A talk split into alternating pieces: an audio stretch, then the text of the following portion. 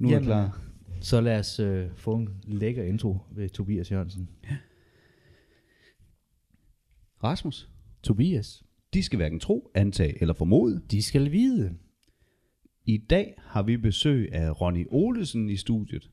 Og Ronny, du er indehaver og opstarter. Hvad hedder det, når man etablerer en virksomhed, Rasmus? Iværksætter. Iværksætter. Ja. Du er indehaver af virksomheden Geeked. Og øh, inden vi sådan rigtig går i kødet på dig, Ronny, vil du så ikke fortælle lidt omkring, hvem du er, og hvad Geeked er for en øh, virksomhed? Mm. Jamen, øh, jeg er en ung fyr, og jeg er 24 år. Jeg kommer oprindeligt fra Ølgode, men øh, jeg har nu flyttet min forretning til Kolding. Øh, det gjorde vi for knap et år siden, øh, og siden vi flyttede til Kolding, så har det bare taget ekstra fart. Øh, vi er blevet fire mand nu. Øh, vi har ansat lige en ny en i dag, øh, så det er min tidligere partner, som er kommet tilbage igen i folden, efter han trak sig for halvandet år siden. Så han endelig kommet igen, og så vil jeg være en del af Geek igen. Jeg, øh, jeg iværksætter med måske stort i, øh, fordi det er, at jeg knokler jo døgnets 24 timer, øh, for at få det hele til at køre rundt, og få det hele til at vækste, som jeg gerne vil have, at, øh, at Geek det skal blive. Øh, vi har købt øh, en konkurrent for nyligt, som øh, vi også er i gang med at vækste videre. Øh, så lige nu der er vi nået det stadie, hvor det er, at vi faktisk bare skal endnu videre ud over stepperne og give den ekstra meget gas. Og hvad er det, du sælger i din virksomhed? Vi har jo alt, som en gamer skal bruge. Da vi startede i tidernes morgen, der var vi måske mere en blandet IT-butik. øh, Så er vi efterfølgende fundet ud af, at øh, dem er der nok af i de her små lokale IT-butikker, så derfor så vil vi gerne være kun inden for gaming, og have en butik kun til gaming. For dem findes der ingen af i hele Danmark, hvor du kan gå ind i en butik, hvor det kun er gaming, og dem, som er i butikken, de ved alt om gaming. Øh, dem er der ikke nogen af i Danmark. Så derfor så valgte vi, at øh, vi ville øh, etablere Danmarks første, øh, ja, hvad kan man kalde det, øh, e-sport øh, gaming butik, øh, kun for gamere som sådan. Øh, altså, grad kan jo bruges til alt andet, men øh, når du går ind i vores butik, så er det kun gamer-relateret varer. Øh, så vi har ikke noget, hvor det er, det er en, en kontorrouter, en kontor-PC, eller andet til kontor og hjemmebrug og almindelig brug. Øh, det har vi skåret fra, og så har vi kun gamer-ting. Så det er gamer stol, det er gamer bord, det er gamer tastatur, mus, headset, musemod og alt muligt andet fancy, som gamer, streamer eller dem, der som nu spiller computer, skal bruge. Og så er vi så udvidet til tøj, øh, det man kalder merchandise inden for de forskellige YouTubere og, og streamere. Så deres tøj har vi også taget i folden og taget ind. Øh, så, så i vores butik, så er det kun deres tøj, man kan få, øh, Mm. og det er ikke noget tøj, du kan købe andre steder heller ikke. Så vi er meget sådan fokuseret på, at vi kun skal være gamer-relateret og kun være nørdet omkring det, vi laver. Der er vel også navnet. Ja, Geek. geek. ja, Ja. geek det er jo forkortelsen, hvad kan man sige, for engelsk, som er nørd. Det er geek, og så det, det kommer så nørdet. Så det bliver bare så nørdet oversat til dansk. Ja. Og øh, du lytter jo til podcasten Faglig Stolthed for lige at få den på plads. Øh, jeg kom sådan til at tænke på, at øh, I, I sælger PC og udstyr og support måske, eller hvordan? Øh? Vi har support, men øh, det er mest øh, til vores egne kunder. Ja. Øh, det er ikke sådan, vi går ind og laver support øh, til andre kun, Nej. hvis det er, det er, hvor de skal købe ekstra. Altså hvis de skal have opgraderet deres PC'er, fordi det er jo en af de ting, som vi gør, som er banebrydende, det er, at vi sælger maskiner, men de maskiner, vi så sælger, det er ikke øh, maskiner, der kun kan klare det nu. Det er maskiner, som du kan opgradere og viderebygge på senere hen. Ja. Så hvis du kommer ind med en maskine, du har købt fra Acer, øh, og godt kunne tænke dig at viderebygge den, så kan det godt være, at der skal skiftes tre ting, hvorimod hvis du kommer ind og skal skifte én ting på vores, så er det kun den ene ting. Øh, så der, alt er klargjort til, at du kan opgradere videre, så det er ikke bare en once in a lifetime øh, investering, du laver i en computer. Så du skal heller ikke øh, nødvendigvis smide den, du har købt væk for ganske kort tid siden, øh, fordi du skal have den opgraderet. Der, der, øh, der er muligheder for at, at optimere i forhold til, hvad du skal gå ud Ja, lige præcis. Ja. Altså du kan viderebygge i din egen maskine, i stedet for at skal købe ny, Ja. hver gang du får lyst til et nyt spil, eller Ja. får lyst til at køre en anden dur øh, inden for gaming. Der taler vi klima. Det er for sund fornuft, forbrugsgoder osv. Fuldstændig. Inden vi sådan lige rigtig går i gang, jeg har allerede skrevet lidt op her, jeg vil spørge dig om, øh, Ronny, så vil vi gerne starte med at stille dig det spørgsmål, som alle førstegangsbesøgende de øh, får, og det er, hvad er faglig stolthed for dig? Det er jo, at man er stolt for sit øh, fag, som man er indenfor. Øh, at man kan lide det, man laver. Øh, at man brænder for det hver dag. Øh, og ikke bare er på arbejde, bare for at være på arbejde, men at man ligesom brænder for det, man laver, og elsker at stå op om morgenen til det, man laver.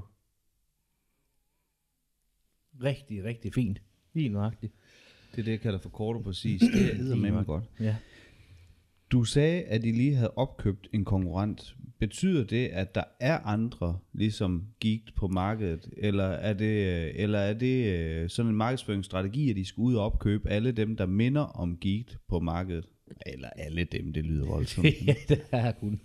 Altså, konkurrent, vi har jo konkurrenter online, øh, hvor de har de samme produkter, som vi har, men de er måske mere brede og har køkken, øh, skabe, låger, eller ja, med alt muligt andet, som ikke er kun gaming. Øh, men det vi gjorde, det var, at vi var gået ind i et ny, nyt marked, som er energidrikpulver, som er sundere alternativ, fordi der er ingen sukker i, men der er vitaminer og mineraler og alt sådan noget i. Øh, så derfor så valgte vi simpelthen at købe den her konkurrent, som var den største på det danske marked inden for de her energidrikke her, eller pulver, som det jo så er, hvor du selv mixer den. Så ligesom at få en proteinshake, når du skal ned i fitnesscenteret, så er det i stedet for at åbne en monster, så åbner du øh, din bøt, laver din egen energidrik, som så er et sundere alternativ til energidrikken. Og det marked, vi vil gerne øh, tabe ind i, øh, så bød mulighed så for, at vi kunne købe øh, dem her, som er Danmarks største, og næsten også de eneste, som, eller de er også de eneste, som kun fokuserer på det her. Så der opkøbte vi deres øh, brand, og vil så bygge det til next level, og skaffe alle de her produkter, som nu er i hele verden, og så være eneforhandler på mange af produkterne i Danmark. Det er genialt. Det er det. Jamen, jeg synes også, at det lyder rigtig, rigtig smart. Det er jo svært, når man kommer... Nu, nu er du 24, Ronny, 25 lige om lidt. Øh, Er du gift, eller skal der kanel til? Jeg er bange for kanel, så, Nå, okay. så, så, så det er nok Ja. den, der kommer til. Ja. ja. Men nu, sid, nu sidder jeg her, jeg har været 24 mange år, øhm, eller nogle år, øhm, og, har, og, og der kan jeg godt mærke, at den der, øh, jeg har jo syntes, mine forældre var lidt konservative og sådan lidt, øh, lidt gammeldags en gang imellem. Der kan jeg godt mærke, at der, der påtager jeg dem øh, lidt til mig selv, det her med at sige, jamen, hvordan i alverden er det, at man kan... Øh, leve af selv energidrik og sådan nogle ting. Så jeg synes, det er mega inspirerende at, at følge med i, når man udvikler de her nye markeder. Og det taler jo også lidt ind i det der faglige stolthed, at man går op i noget, og man har brug for de nye iværksættere, for ligesom at se de nye muligheder. Øhm, nu sælger jeg lidt for gaming. Er du så også ekspert på alle spil, eksempelvis? Nej, måske ikke lige alle spil. Uh, jeg spiller jo selv, men uh, det er jo selvfølgelig droslet langt ned i uh, forhold til, hvad det var, jeg gjorde før.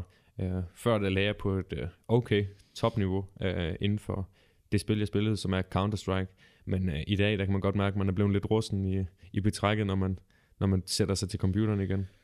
Så du er ikke med på uh, Astralis eller andre hold? Nej, mm. men det kunne godt at man skulle have sat sig på det dengang, uh, når man kan se, hvad det er, de laver i dag, som, mm. som de store hold, ikke? Uh, men uh, Leverer du til de store hold? Vi har lige leveret en maskine til øh, en af Astralis spillere, en af deres nye spillere, de har fået ind øh, på deres talenthold. Ham har vi lige øh, leveret en maskine til. Men øh, ellers ikke, øh, fordi det er jo på kontrakter og dyre aftaler for at få ens navn på deres maskiner. Ja. En ting, jeg lige øh, hæfter mig ved, fordi at nu øh, er du og jeg, Tobias, er blevet beriget med elektronik i form af at drive den forretning, vi gør her i Kloakministeriet. Vi har kameraer, vi har computer, vi har lys, og vi har lyd, og vi har alt muligt. Øh, og førhen har vi jo altid bare svoret til papiret, fordi at, øh, det kunne vi jo da finde ud af. Ja. Øh, det her med gamingindustrien, hvor mange år har det efterhånden på banen? Fordi det, jeg synes ikke, det er mange år siden, jeg blev præsenteret for, at det rent faktisk var noget, man kunne øh, tjene penge på. Øh, I 2005, da jeg sådan øh, begyndte så småt at, at, at finde ud af, at det var noget, der hed internet, der var der i hvert fald ikke noget, der hed øh, gaming over internettet. Øh, hvor mange år vil du anskyde, at øh, den her industri, den har eksisteret? Jamen altså, det, det startede jo i 90'erne øh, sådan rigtigt. Det må jeg Øh, nok sige. Så 2005, så var du i hvert fald kommet lidt bagefter. Jamen, det har jeg egentlig været mange år. Så, Nej, øh, men, men der startede det jo som, så småt. Øh, det har altid været i baggrunden, altså det er jo langt tilbage fra bip-bip-spil og alt det der, men ja. det har aldrig været en betegnelse, og det har aldrig været noget, hvor du tænkt, okay, det er sejt at være gamer. Det har altid været den der nede i hulen, øh, nede i kælderen, øh, ham den lidt tykke over hjørnet, øh, som sad, sad og gamede. Det har aldrig været en eller anden, der stod, stillede sig frem i klassen og sagde, jeg er gamer. Ja. Øh, det har altid været den der lidt tilbage, hvor vi har set herinde for de sidste øh, ja, 5 10 år, at, øh, at folk de begynder sådan stille og roligt at komme op, og nogen begynder at tjene penge. Øh, den første store, jeg kunne huske, det var dengang, at øh, en uh, League of Legends spiller dengang, det var stort, uh, og der hvor det var, at alle pengene lagde, hvor en dansk spiller blev solgt til et amerikansk hold. Uh, han var lige fyldt 18 og flyttede så til USA og tjente gode penge på at spille spil, ja. ikke? og det var en dansk. Så begyndte Astralis at trille stille og roligt fremad. Det er jo, hvad er det, fem år siden, uh, de begyndte at trille frem. Uh, og siden der, så er det jo bare stødt langt opad af, i hvert fald herhjemme i Danmark, og det blev normalt at kalde sig gamer, og ja.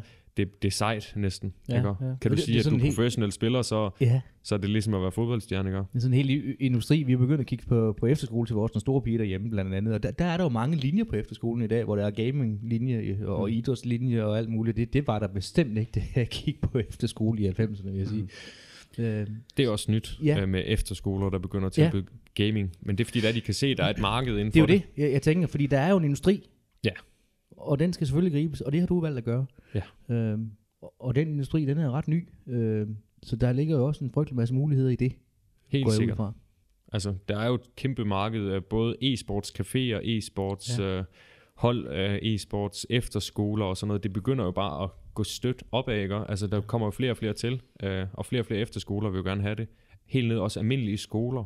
Øh, jeg har haft et par kammerater, der drevet sådan en e-sports café øh, lignende noget, hvor man kunne lege sådan et rum, hvor der var 12 maskiner inde i. Øh, den solgte de så videre til skolen, fordi nu vil skolen lige pludselig også have e-sport på deres valgfag i skolen. Ikke? Så skoler begynder jo også at tabe ind i det her. Allerede fra 7. klasse kan du vælge at gå til e-sport ikke? ved mange skoler. I stedet for at gå til måske håndarbejde, sløjt øh, eller hjemkundskab, eller hvad det er, de kan vælge ja. imellem. Så er der e-sport nu, ikke? Ja, ja. Og det er dog rigtig mange unge fyre, bestemt nok. Øh, piger er jo også begyndt at komme meget frem ja, med det. det, det, det. Øh, men, øh, men det er jo noget, som de rigtig godt kan lide, fordi det er jo ikke sikkert, at, det, at du elsker at lave et eller andet med håndarbejde, mm. eller lave et eller andet øh, nede i sløjt, for det er måske ikke det, du vil. Du vil måske gerne være et eller andet inden for computer og programmør, og et eller andet, hvor det, det måske kræver lidt uh, computersnille. Ja, og der kan man sige, at det her er jo en, en god dør ind et eller andet sted. Ja. Det må man sige, ja. Lige præcis. Når jeg kigger på dig, Ronny, så er du jo... Øh, nu er jeg jo også... Øh, jeg har lidt at svede af, men du er sådan en relativt slank fyr, og du siger selv her med, at... Øh, at, at, øh, at, at, at gameren godt kunne være godt kunne være ham den tykke over i hjørnet og så videre. Nu sælger jeg også pulver til energidrik og så videre. Jeg tænker, at når, når man øh, så spiller, eller er gamer, så er der jo en eller anden form hvor man skal holde sig frisk i hovedet, og man skal være, du er nødt til at dyrke en eller anden form for, for nu, nu ved jeg godt, jeg beder dig om at tale på andres vegne, men som elite e-sportspiller er du vel også nødt til at holde dig i form på en eller anden måde, udover at sidde og, og kunne styre tommeltotterne. Ja, altså det er bestemt. Uh, hvis du kigger på sådan som Astralis, de sidder ikke kun og spiller. De har også alt muligt. Uh, de har coach på hver til at kan få deres momentum opad, altså få deres øh, reaktionsevner opad. Fordi der, sidder du og kun spiser McDonald's og chips og drikker sodavand, så har du ikke lige så hurtige reaktionsevner, som okay. hvis det er, at du er mere mm. sport i det. De lavede jo en test med, i forsvaret, hvor det var flypiloter, hvor de skulle faktisk ud, og de lagde faktisk over gennemsnit af almindelige flypiloter i deres reaktionstider. Mm. Sådan noget som en e-sports atletiker. oh, ja, selvfølgelig. Ja, ja, så den test blev lavet dengang. Uh, og deres reaktion, den er jo langt højere end jamen bare os for eksempel, ikke? Ja. Fordi det er, at de træner det hele tiden, og de hele tiden, altså kan de bare blive en my sekund hurtigere i deres reaktion, så er det måske det, der gør, at de vinder en stor pengepræmie på millioner. Ja. Skal du til at sælge træningsudstyr til sådan noget så? Eller gør du jamen, allerede Jeg ved ikke, hvad, hvad, hvad træningsudstyr skal være. Altså, det kunne være en mor, der står og klapper ind ja. Men det er jo meget, man kan, jo, man kan gøre det i privaten. Man kan jo tage sin vandflaske, øh, få en eller anden til at slippe den fra en eller anden højde, Øh, og så skal man så gribe den, ikke? Mm. Inden for en eller anden bestemt øh, afstand, ikke? Ja, selvfølgelig en reaktion til. Ja, ja. ja. Så, så den der reaktion, den kan du hele tiden træne. Den kan du træne privat. Øh, man kunne da sikkert lave et eller andet øh, reaktionstræningsgrej øh, til det, men øh, jeg tror ikke, det er så meget den, den, den boldgade, vi vil tabe ind i og øh, begynde på. Den viden, du besidder i forhold til at være iværksætter inden for det felt, du nu er i, hvor kommer den fra? Er du uddannet i det? Er det noget, du er selv er i? Er det en interesse? Hvordan har du fundet frem til at være god til det, du gør? Ja, jeg tror faktisk helt for barns ben af, der vil jeg være selvstændig, øh, eller det ikke helt, jeg ville være bankmand, øh, Men Okay. det fandt jeg ud af, at det var kedeligt, så ville jeg være, så ville jeg være kok, men jeg ville have mit eget sted og sådan noget. Men, øh, men det kunne jeg så ikke, øh, i og med at jeg fik en rygskade i, en- i en ung alder. Mm. Øh, så derfor så var jeg nødt til at finde noget andet. Og så fik jeg at vide fra skolen af, at så skulle jeg måske bare tage en, øh, en øh, studentereksamen. Så det gjorde jeg. Det sagde mig ingenting. Øh, men øh, jeg blev der færdigudlært, havde det højeste gennemsnit, øh, fik 12 i ugen og alt det der, selvom jeg måske ikke var der så meget, fordi der var alt muligt andet, der var mere interessant. Ja. Øh, og der startede jeg min første virksomhed øh, på studiet. Øh, og det var måske mere sjovt, end at sidde og have matematik eller dansk eller alle de andre fag. Så derfor så valgte jeg at bare tage ud og arbejde, få opbygget noget kapital til at kunne, kunne leve for, hvis det var, at øh, muligheden bød sig en dag til at kunne blive iværksætter. Så jeg har meget levet på meget sådan, jeg er ikke så meget materialistisk. Øh, jeg har altid sådan været sparsom og få bygget min opsparing god Mm. og solid, så det var, at jeg kunne den dag, hvor muligheden bød sig, at øh, der var en eller anden virksomhed, som jeg kunne se, at der var der i hvert fald kæmpe potentiale i, så skulle jeg i hvert fald smide alt, alt hvad jeg havde for at komme videre derfra. Du sagde, Ronny, inden at vi sådan gik i gang med selve programmet her, der spurgte Rasmus dig, hvorfor, hvorfor er der ikke flere, der er blevet ligesom dig? Og det, det, øh, det, der tog vi en lille smule hul på, der blev enige om, at nu lægger vi lige låg på den og gemmer den til, ja. til, til vi optager her. Så hvis nu Rasmus skal spørge dig om det samme igen, Ja. Ronny, hvorfor er der ikke flere unge mennesker, der er blevet ligesom dig?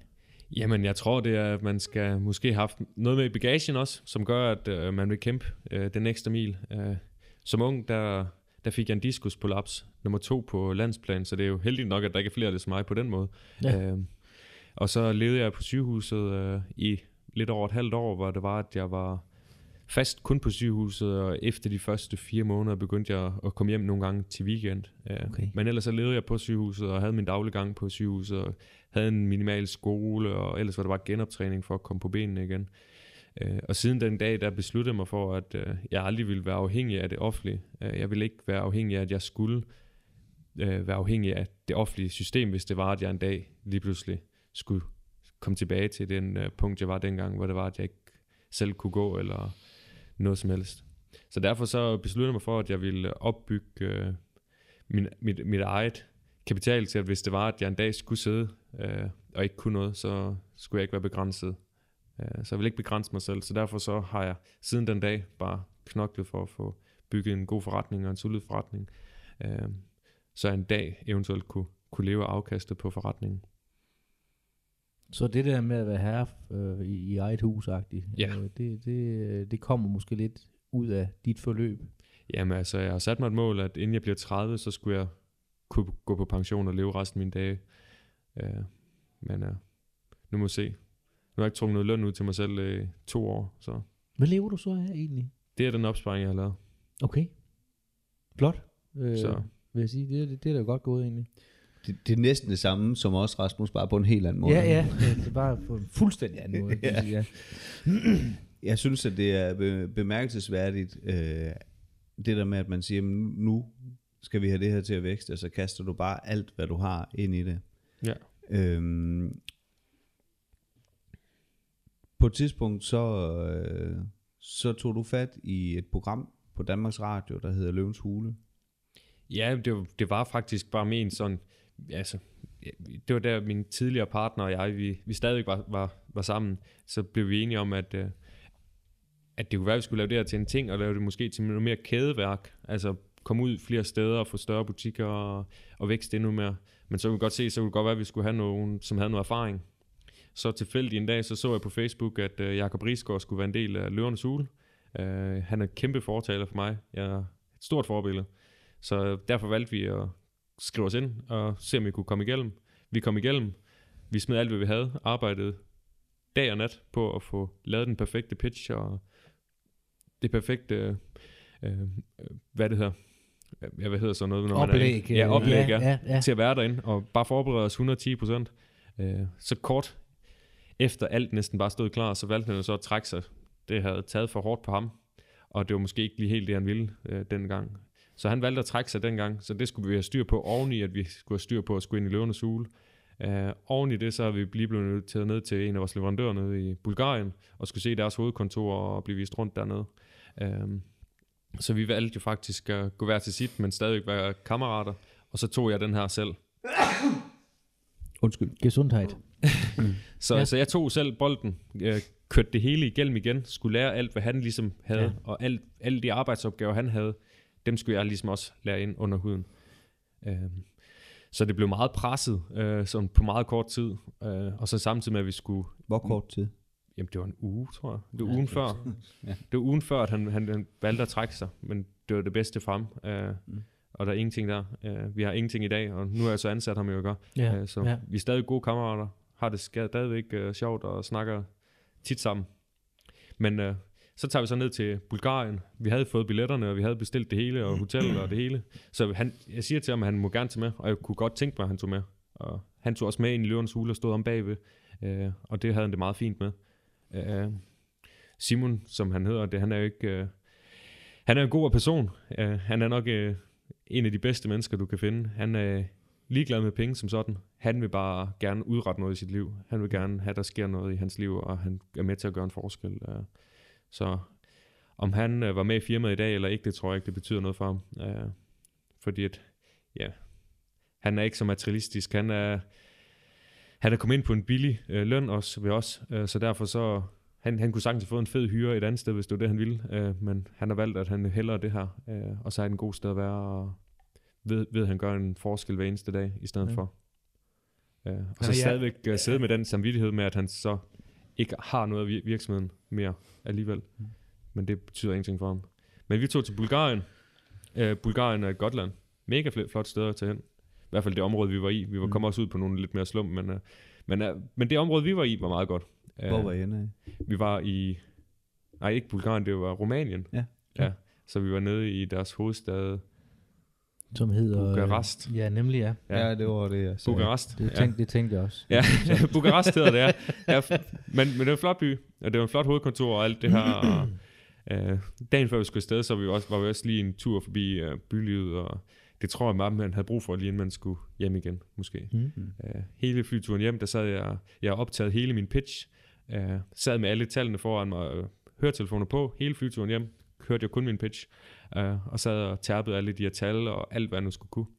Øh, dagen efter, der skulle vi så ind i Løvernes Hule, tidligere om morgenen, som den første, så vi skulle være derinde klokken 6, tror jeg, Hold da. inde i studiet. Øh, så vi kom hjem klokken 5 om morgenen, fandt vores hotel, fandt os til rette og lagde sig til at sove, og dagen efter op og i bad og ordne sig og gøre sig klar. Og så var det bare ellers bare afsted ind mod Løvernes Hule studie. Kom vi så derind, og så alt, hvad vi havde lavet af vores hvad stand, vi skulle have sådan en stand derind til, øh, det synes de, det var ikke øh, plads til. Det tog for lang tid. Så vi skulle lige pludselig til at finde ud af, vi- hvordan gør vi det så?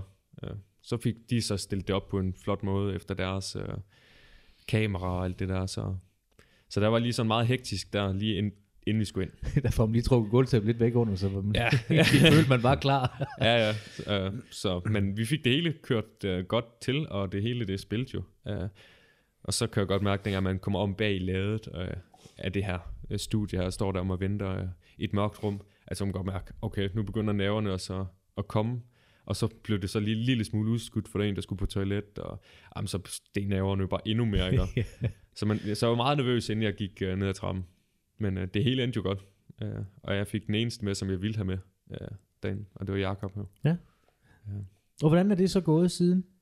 Det er jo gået stærkt. Ja. Ja. det, er jo, det er jo noget helt andet lige pludselig at få en mand med en, som skal bestemme Ja. over ens virksomhed. Kan vi ikke prøve lige at starte med at sætte en tidslinje på, lige for sjov? Øhm, i, i, I talende stund, øh, Vi er så, september så er vi jo øh, i 19. marts øh, lige nu, 19. ikke? September Septem- 19. september 19, ja. September 19. Og i, i talende stund er vi jo så i marts 2021. Ja. Øh, ja, okay. Så vi er lige taget tidsrejsen tilbage Ja. til september 19. Ja, og hvad sker der så efter, at øh, du ligesom øh, Så vil jeg jo i gang. Ja, Så vil jeg rigtig gerne i gang. Ja. Men øh, de har stadigvæk optagelser i fem uger nu. Ja. ja altså, så der var lige fem ugers ventetid. Øh, og så kommer der alt det her due diligence. Og det har jeg jo ikke lige tænkt så meget over, at der var due diligence indover, og så skulle man jo så lige pludselig få sådan Hvad fanden er jeg det? skulle til at sige, nu, nu er vi nødt til lige hjælpe os en gang. Ja. En due diligence. Det er fordi, du står derinde i, vi stod derinde en halvanden time, øh, så står du derinde og fortæller en masse, øh, og du kunne sagtens have løjet de her halvanden time, for at det ser godt ud, og de får smider en masse penge. Men så får det, at du ikke har løjet, så skal man så gennemgå alt, hvad man har sagt derinde, og alt det skal passe, hvad der er på papir også. Ja. Så der så for, får de 21 siders materiale, eller vi får 21 siders materiale, som vi skal udfylde og finde bilag og regnskab og alt, hvad vi overhovedet kan få ud af forretningen. Så det er lidt en større proces, det her faktisk. Ja, det er det. Ja, ja. Og jeg sad ene mand og skulle samtidig køre alt øh, ind fra, hvad Simon han ligesom havde opgaver. Øh, og så kommer vi hen og rammer ja, lige før Black Friday, og der får det så afleveret, og så kommer Black Friday oveni, og det, det stak jo også sådan okay af. Øh, Det er november, ikke også? så er vi i november, ja.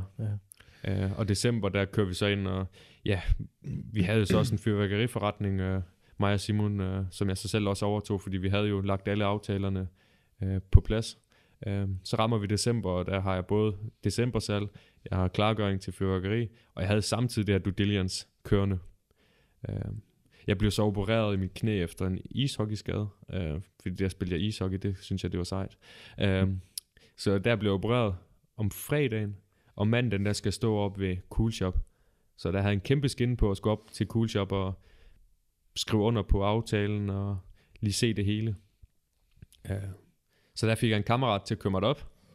Uh, og så var jeg op og se det hele og gik rundt med den her skin her blev opereret om fredagen og skulle faktisk holde mig i ro. Men uh, jeg gik uh, rundt og så hele Cool Shop, og det er ikke småt, det de har deroppe.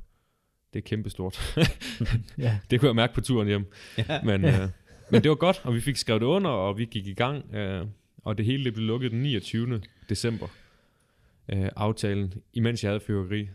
Øh, salget oven i hinanden. Ja, ja. Så det var en hård december måned. Øh, den første hverdag, tror jeg det var, lige efter nytår, den 2. januar, der valgte jeg at tage en flytur sammen med min kæreste ned til Berlin.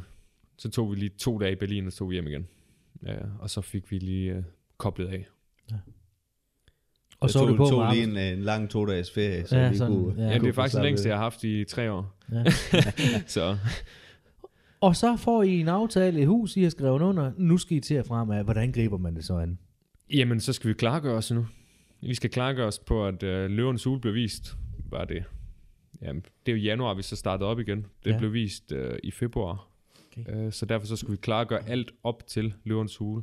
Øh, og vi fandt ud af, at vores hjemmeside ikke kunne kapere alt den der pres, der ville komme derfra. Så vi skulle lige øh, igennem det hele igen. Så brugte jeg to uger på at kode det hele om og få det hele gjort klar til, at det var, at vi kunne tage imod den her trafik, der kom.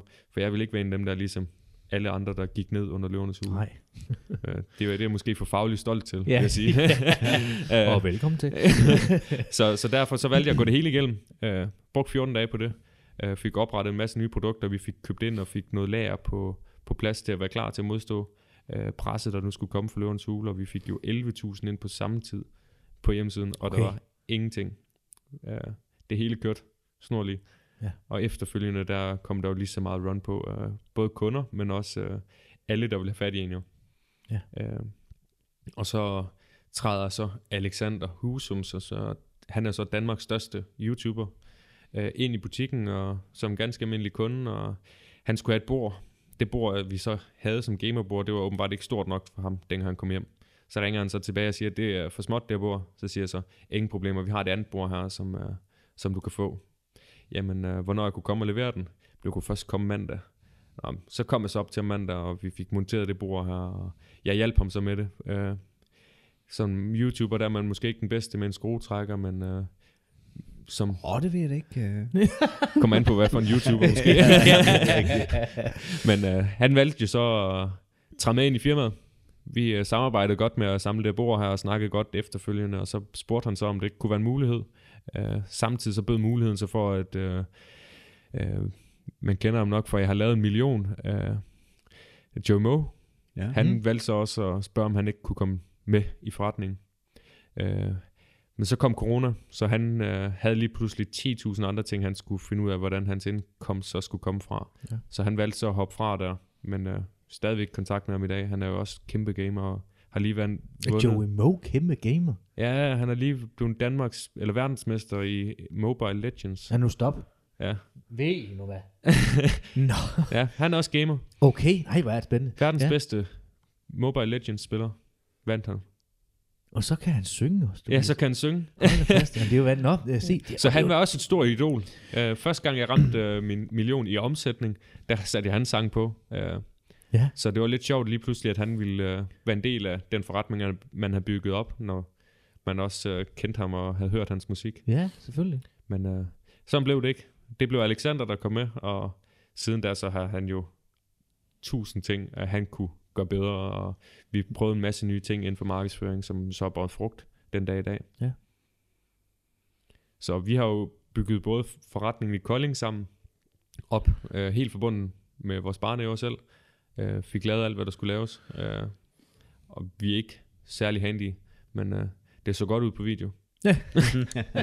Så Det, og det er jo som bekendt Ja, det det vigtigste. er faktisk det, ja. og, og, og, nu den her samarbejdspartner, du får igennem øh, Løvenes Hule, hvordan, hvordan arbejder du sammen med ham i det daglige? Jamen, øh, alt hvad jeg mangler sparring til, om det er bank, som øh, jeg tænker, hvad er det her for noget? Det Ja. sender jeg til ham. Øh, er der et eller andet det er nyt tiltag, som vi tænker, at øh, skal vi prøve det her, så kan vi altid skrive til ham. Og han har højst sandsynligt prøvet det, og hvis han ikke har prøvet det, så kan han i hvert fald sige, om, øh, om det måske var en god ting eller en dårlig ting. Øh, så alt, hvad vi laver, det kører vi næsten igennem ham. Ja. Og ellers så har vi hans folk. Han har jo flere tusind ansatte, som Ja, kan alt. ja, Øh, ja. ja. Så er der ikke noget, om det er næsten bare, hvad- hvor vi skal købe vores papemballage. Så siger han, jamen, de har en god aftale her. Øh, Du skal snakke med ham, og så får du en god aftale. Bum. Det er et super godt net- netværk at komme ind i. Det er et kæmpe netværk. Ja. Ja, ja. Øh, stiller han krav? Jeg synes ikke, han stiller krav øh, som sådan. Altså jo, han vil gerne have det, det vækst, og han vil jo gerne se at tallene også se gode ud, og han vil gerne vide, hvorfor ser det måske så ikke så gode ud. Hvad er skylden til det? Øh, men ellers så synes jeg ikke, han stiller krav. Øh, han er meget nede på jorden, og fuldstændig som man ser ham i tv. En drengerøv. Hvad, hvad krav stiller han så til den daglige drift? Øh, Jamen, den daglige drift, der, der styrer jeg det. okay. Jeg styrer ja. alt det daglige drift, Ja, ja, ja. og sørger for det hele. Det er ligesom bare spiller. Det er kun større beslutninger, og sådan noget, han gerne vil Mm. være med ind over. Så Jakob fungerer som en slags bestyrelsesformand, eller, eller hvordan skal man se det? Ja, det, det Ja. ja. vil jeg sige. øh, Og så alt, hvad det er, at vi ligesom kan smide hans vej, det siger han smide hans vej. Om det er et eller andet, der skal laves, så har han måske en mand, der kan, kan lave det. øh. Altså jeg har ikke prøvet endnu at stille et spørgsmål til ham, som man ikke har en eller anden, der kan svare på, så han ikke selv kan. Og det er jo rart Ja. at have sådan en med. Selvfølgelig. Og hvad laver Alexander så til hverdag? I, i buti- han står vel ikke i butikken og sælger også og så videre, eller hvordan øh, fungerer det? Nej, altså han står jo for alt uh, SoMe, uh, Ja. ja. alt med Facebook og grafisk arbejde, vores YouTube-kanal og, og så det her skævtænkning. For hold nu op, sådan en YouTuber tænker skævt. Tak skal du have. Ja. nu er det, jeg vil så, alt muligt, hvor det at, øh, jamen det, så siger han, "Jamen, vi- hvorfor har vi ikke noget mere pengeudstyr? Pengeudstyr, tænker jeg så. Jamen det skal vi have. Nå, så prøver vi det. Nu er alt pengeudstyr udsolgt. Ja. Hvad? Nå, ja. Men øh, det, der tænkte jeg, nej, pink det er måske ikke. Det skal måske bare være hvid og sort og sådan meget. Sådan. Ja. Det er det gamerne. Men så, jamen pink, ja, okay. Ja, nu har vi ikke noget pengeudstyr i butikken mere, og det er hele udsolgt. ja. Ja, det er vildt, ikke? Det er Ja. derfor, at man skal lytte til dem, der ikke ved en skid om noget andet. Lige nøjagtigt, ja. Det er Du har jo ret, Det er ligesom, når jeg laver et design gang imellem, så er det udsolgt med det samme. Og det bliver jeg nok desværre nødt til at give dig ret i. Til gengæld lavede jeg et design i december, der har vi solgt 0. Præcis. Så det. Jamen, så det her det er en udfordring, eller en opfordring til at købe det design for december. Ja, Ja. det må det Ja. være. Det må det være. Og hvis I gerne vil have det, så laver vi det fandme i pink. Ja. Ja, det er det nye. ja. Jeg ved ikke, hvor meget jeres øh, håndværkere, hvor det meget det bliver set på, hvis der de kommer i en pink øh, skjort på arbejde, eller pink øh, Altså, overalls. vi, vi har faktisk også en del kvinder, der følger os. ja, det Nå. har vi. Ja. Heldigvis. Mm. Ja. Nå, okay. Men det, vi kan jo godt lave, lave sådan en pink week, for eksempel ude på byggepladsen. Det kunne da være fantastisk, synes jeg. Altså, jeg har jo, øh, der er Black Friday, det kunne være, at vi skal indføre Pink Friday. ja, det kunne man gøre. det var, Nej, Pink øh, Week. Ja, Pink Week. Ja, Ja. ja. Penguin, Ja. ja. der kan man lave en uh, ordspil også. ja. Prøv at tænke, alle sammen kommer på arbejde i pink overalls. Ja. Det kunne se godt ud. Jeg tror bliver stille, jeg Tobias tror sgu, mine drenge, de vil sige nej tak. jeg, har jo så, jeg sælger lidt hus her engang imellem også, og der, der har vi jo da trods alt nogle håndværk. Jeg er ikke sikker Ja. på, at de vil være helt tilfredse med det, men det var spændende tænkning. Ja, virkelig spændende ting. Øhm, jeg spoler lige lidt tilbage. Du sagde, at så øh, blev du bare student, fordi at det fik du at vide af din, øh, var det din studierådgiver Ja. og så videre. Har det aldrig været på tale, at du skulle tage en anden uddannelse, eller, eller var, det, var det bare i, i mangel af bedre, at, at du valgte at bruge, øh, bruge tid på at tage 11., 12., 13. klasse på gymnasiet? Mm, Nej, men det jo bare, altså, nu er jeg kommet ud fra, fra det her, vi har haft den her rygforløb, øh, så jeg fik at vide, enten skulle du tage 9. klasse om, eller skulle du tage 10. og jeg skulle i hvert fald ikke ned til de der 8. klasser og gå med dem. Så jeg tog 10. og det var det bedste for mig. Øh, Jeg fik de fedeste kammeratskaber og udviklede mig selv også i 10. klasse. Øh, Men jeg vidste stadig ikke, hvad jeg ville være.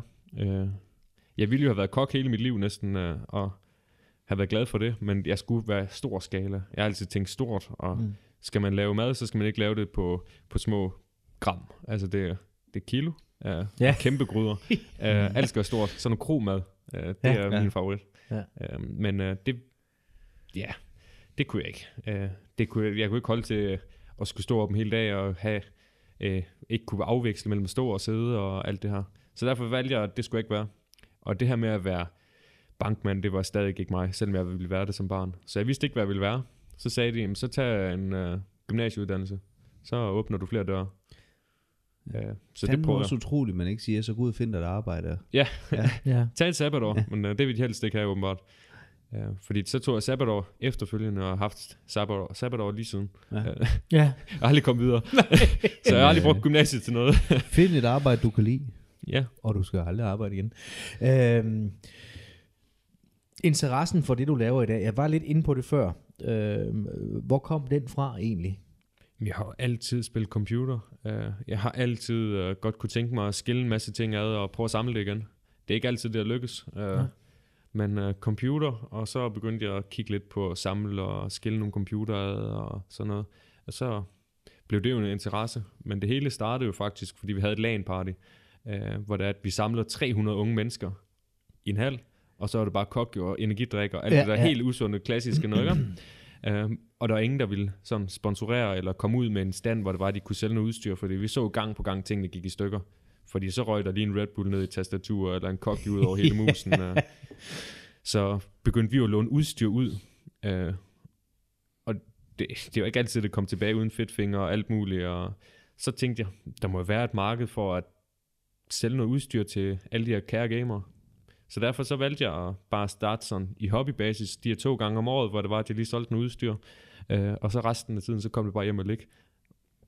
Men så begyndte folk jo at spørge efter det til andre lands. Så tænkte jeg, Nå, men så lad os bare prøve det. Altså, det er bare en fredag efter arbejde, jeg bare lige kunne tage afsted og prøve det. Og så begyndte det bare at blive større og større derfra. Øh, og så sidder vi ude i haven, øh, mig og Simon der, øh, bare os to og sad og drak øl. Øh, så blev vi enige om, at jamen, det var måske mere en brand, at, øh, at vi skulle bare starte en butik, og så kunne vi tage det her, hvor det var, vi havde gaming, og så få en butik og få en ordentlig webshop, og få det kørt hele godt, øh, altså større, ikke? Så gik vi hver til sit dag efter den dag, og så dagen efter, så ringer Simon til mig og siger, hvad er det der, vi snakker om i går? Var det øh, bare fuldemandssnak, eller skal vi gøre det?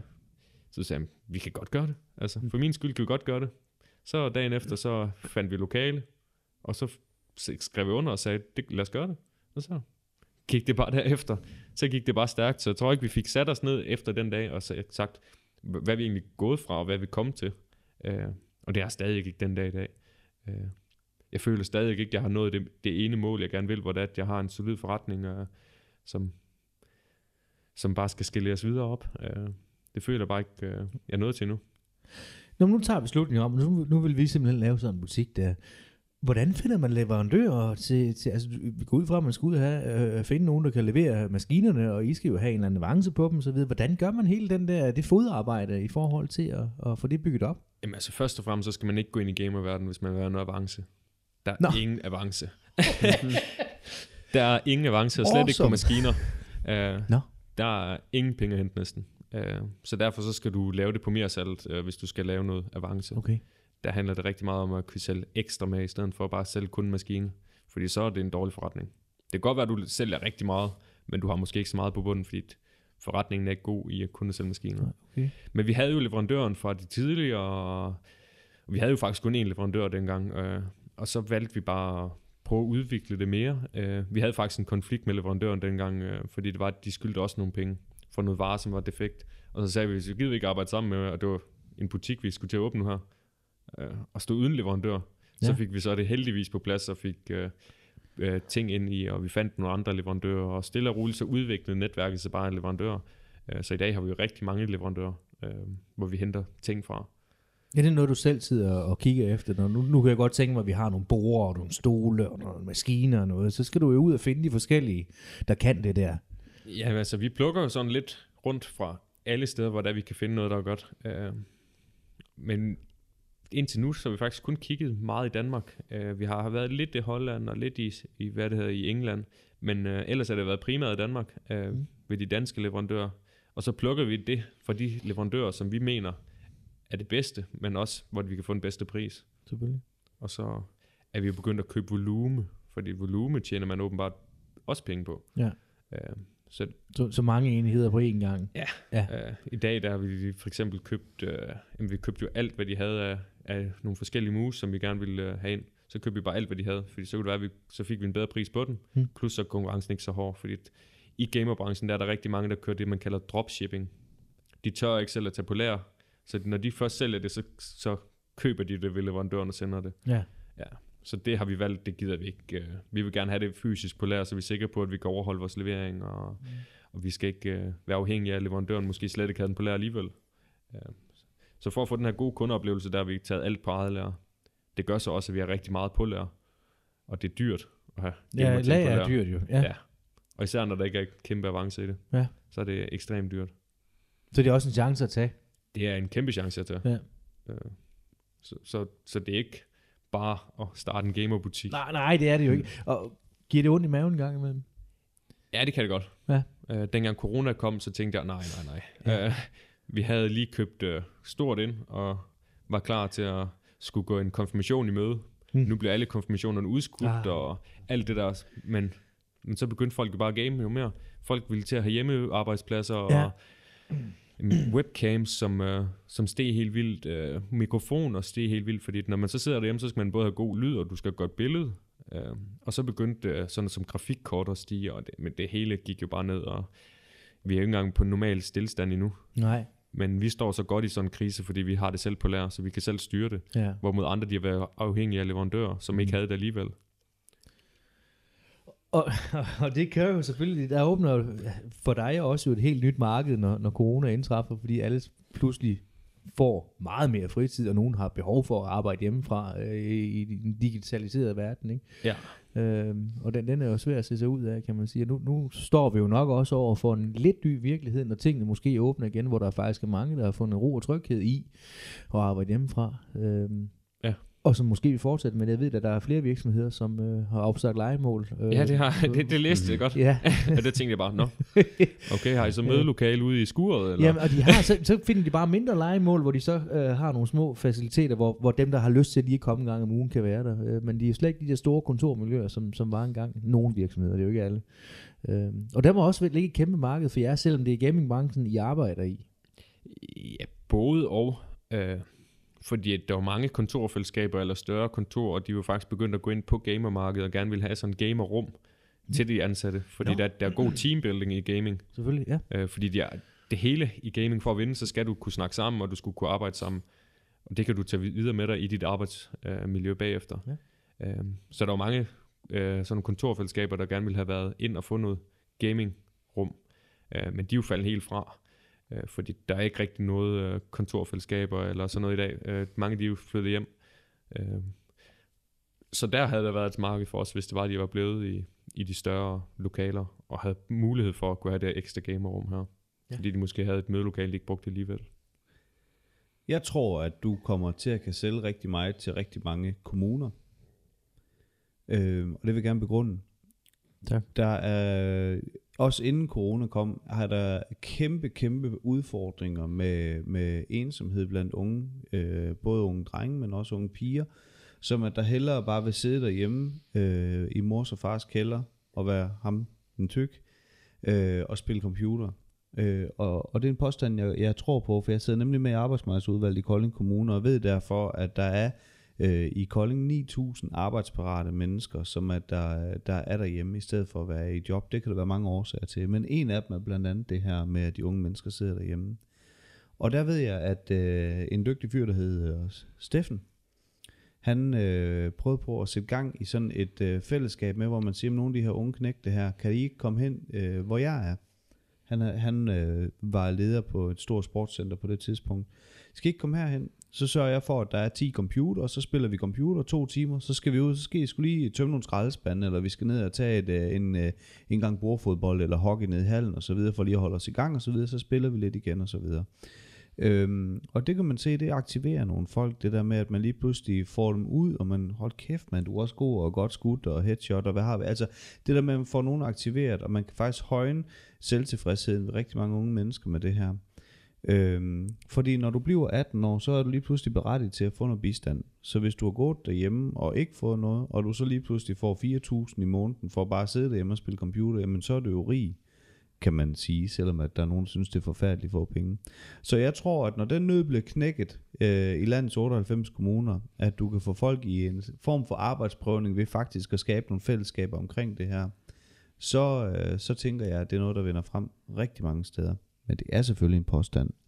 Men kan du se noget af det for dig? Ja, sagtens. Altså, mange kommuner er jo også gået ind. Uh, vi har lige haft en kommune uh, nu her, som er gået ind og vil sige, at uh, de vil have et rum på den her skole her, det med nogen, der har noget mere autisme og sådan noget. Fordi at når de er i det her miljø, så har den der autisme, den forsvinder lidt. Fordi at, så trækker man ligesom sit headset på og bliver måske en helt anden inde i et spil. Uh, så de har lige købt 10 maskiner til der, deres skole. Så når der er et eller andet, hvor der, de skal prøve sådan at arbejde bedre sammen, med, fordi det er ikke alle autister, der kan arbejde sammen, når der øh, men det kan de, når de lige pludselig sætter sig foran skærmen. Så prøver de at trække det her miljø, øh, og se om de ikke kan flytte fra selve computerverdenen og så over i det almindelige fællesskab, sociale fællesskab. Se om de ikke kan flytte nogle af de her elever her på den måde.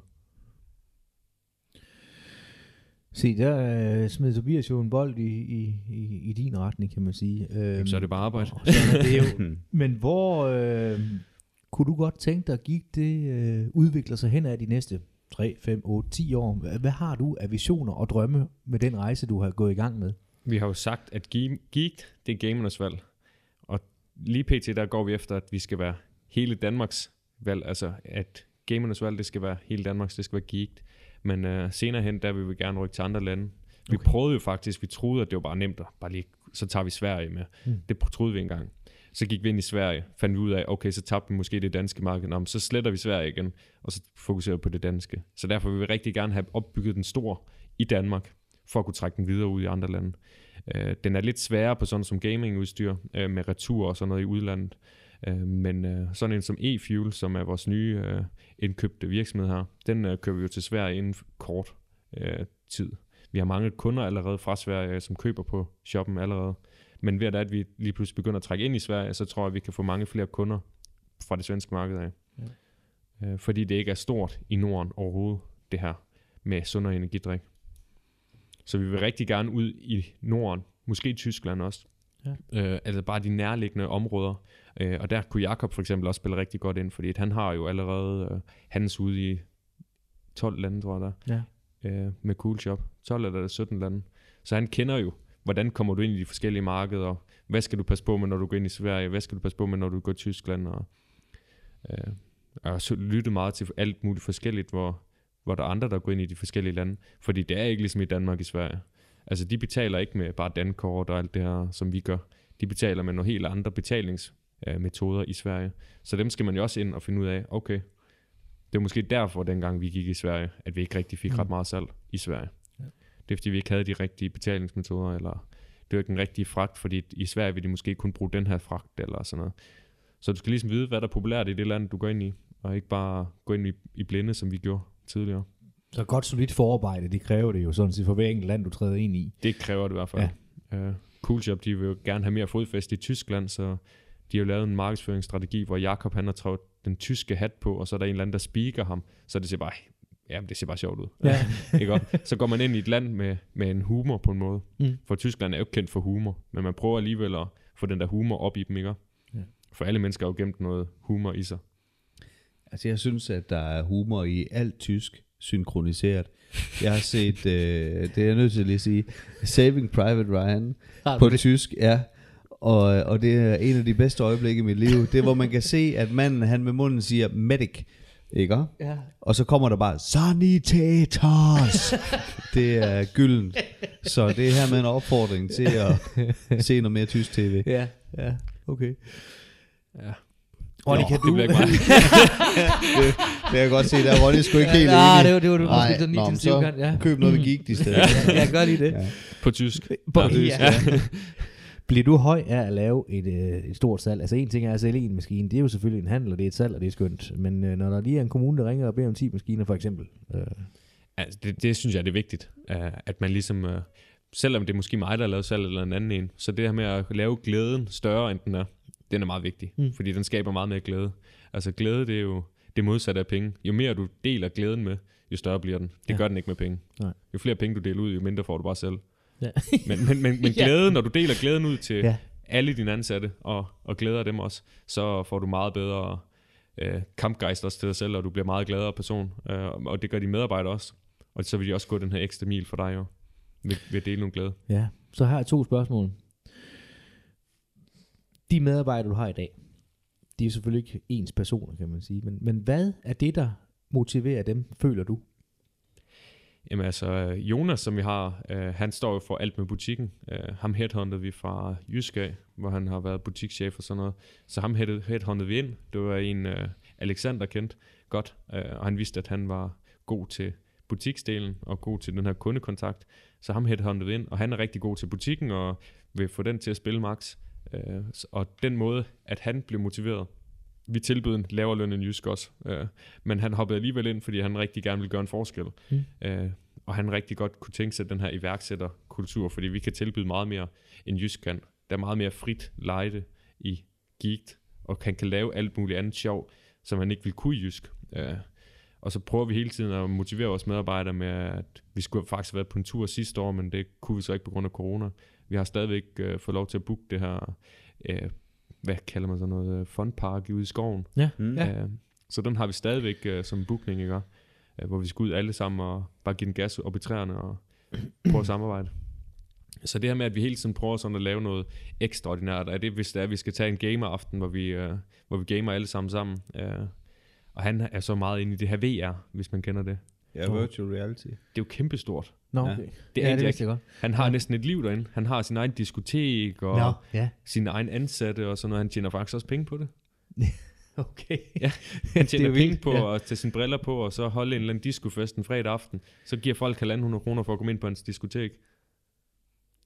Hold nu- virtual reality. Ja. ja. ja, det er vildt. Og så hyrer han nogle dansere ind, der kan stå og danse, og en DJ ind, som spiller op i pulten og sådan noget. Så ja, det er jo det- sindssygt. ja. Ja, så, så skal vi prøve at lære hans verden at kende, og prøve at komme ind i det der VR-miljø eller et eller andet. ja. der. ja. Og så spiller han med os, og øhm, så har vi sådan nogle LAN events en gang imellem, hvor vi, hvor vi bare hygger. Ja.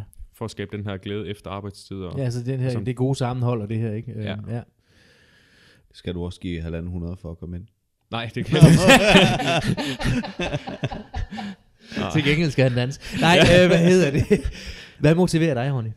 For at, øh, både at drive din øh, forretning, og det hænger selvfølgelig sammen med, at du har glade medarbejdere, det er jo klart, men det er jo to ting, der ikke nød- altså altid går hånd i hånd, for der er nogle iværksættere, de er virkelig fokuseret på det her mål, øh, de ønsker at opnå, og, og så må de der folk bare følge med. Øh, hvordan synes du, hvordan får du tingene til at gå hånd i hånd?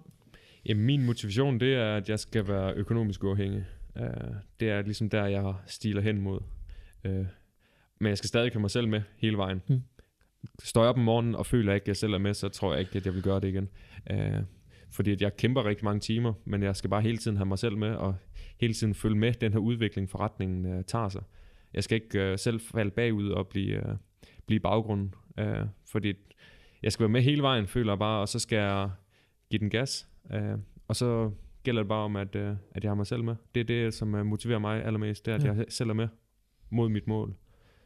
Uh, rammer så ikke målet, så har jeg altid følt, at så har jeg mig selv med hele vejen. Uh, fordi så har jeg ikke noget at sætte mig ned og græde over, jeg kan få løn i to år, og brugt hele min opsparing, fordi jeg har haft mig selv med hele vejen. Jeg har udviklet mig selv personligt, Mm. mm. har fået et kæmpe netværk af, af folk, jeg måske ikke ville have mødt. Ja. Så jeg går efter målet med økonomisk uafhængig, men det er ikke for hver en pris. Kunne man så forestille, at du kom i mål? Selvfølgelig kunne man det. Ja, ja, ja, ja, det, Nej, nej, nej. Nej, nej, nej, det, Nej, det nej, jeg går, jeg går ikke efter målet alligevel. Nej, øh, selvfølgelig gør du det, og selvfølgelig kan man forestille sig det, men hvad så, når du er nået i mål?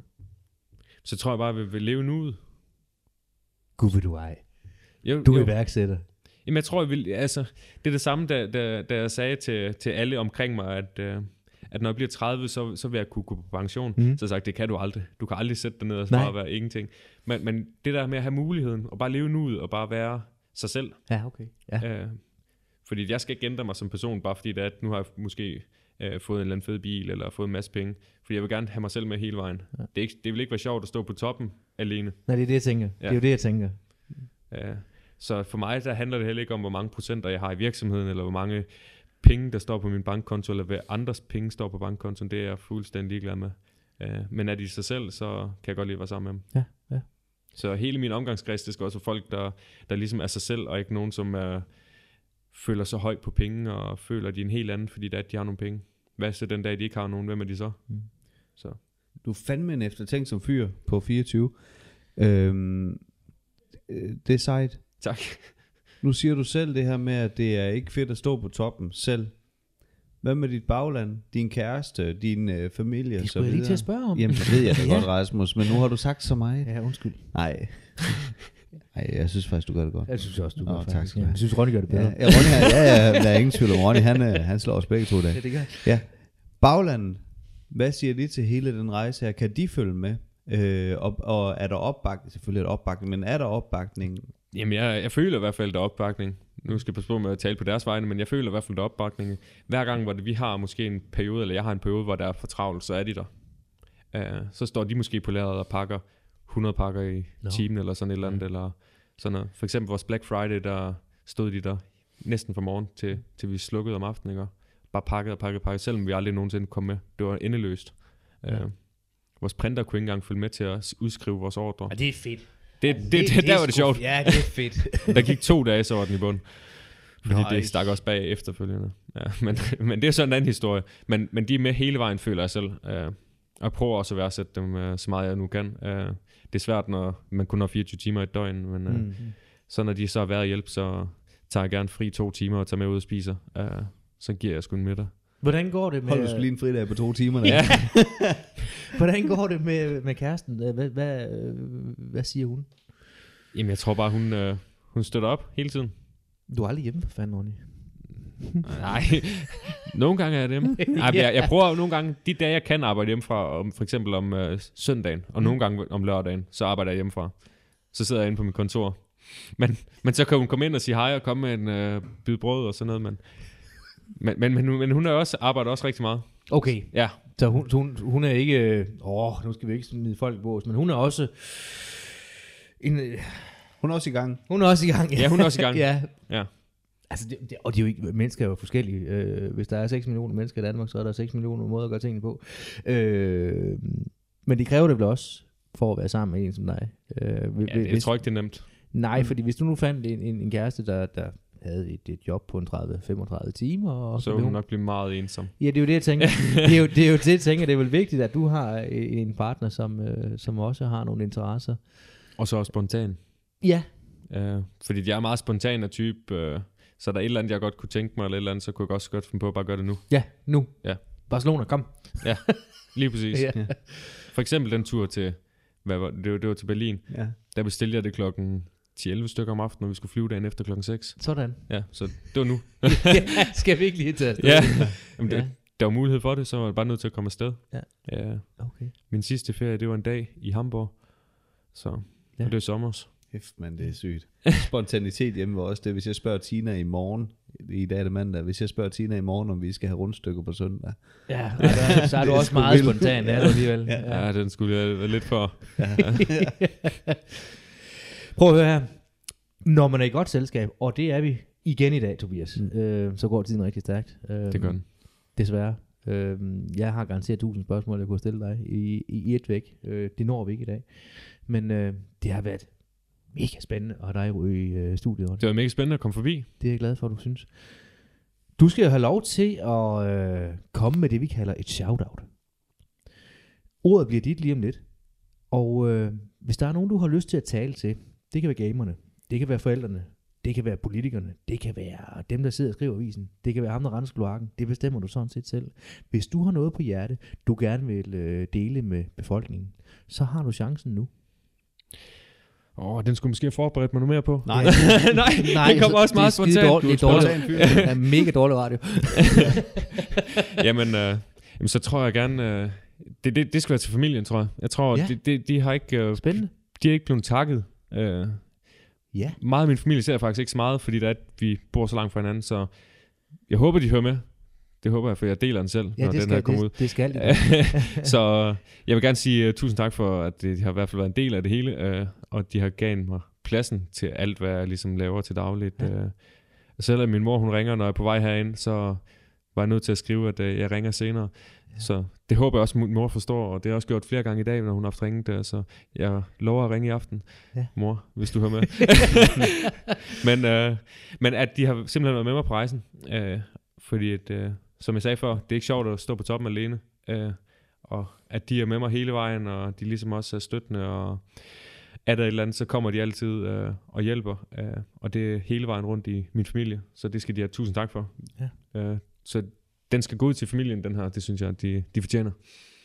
Det synes jeg er stort, flot og rigtig lækkert. Det er Tak. godt sagt.